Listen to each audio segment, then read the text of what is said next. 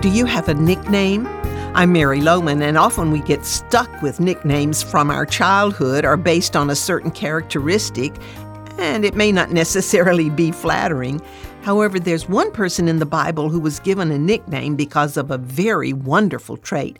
His name was Joseph, but the apostles called him Barnabas, which means son of encouragement. You can read about him in Acts chapter 4. Imagine people calling you a name that signified you were an encouraging person. I can't think of a greater compliment, can you?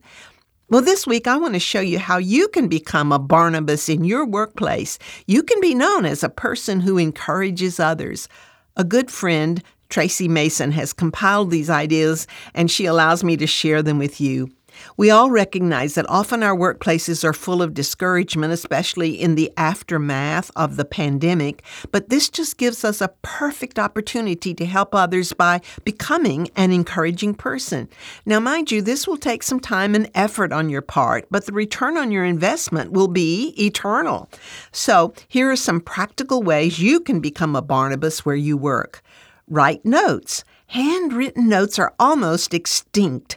Keep a supply of note cards and encourage colleagues by placing a note on their desk or in their mailbox or just give it to them. It's easy to make personalized cards on the computers now, so get creative and write a note just to encourage someone.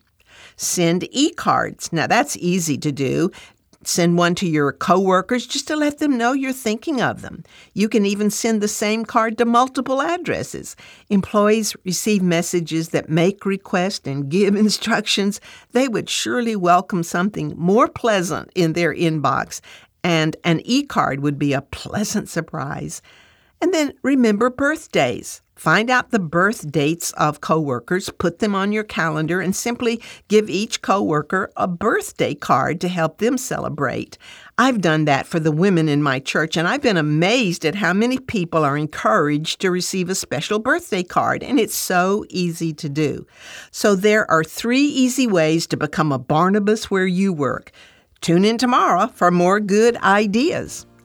Our Zoom Bible study begins again on Tuesday, September 12th, 7 p.m. Central. We'll be studying the Psalms. There's no better place in all of Scripture than the Psalms to learn to connect with your Father. All you have to do to register is go to our website at ChristianWorkingWoman.org. Well, I hope this devotional has been encouraging, and I hope you'll join me again tomorrow.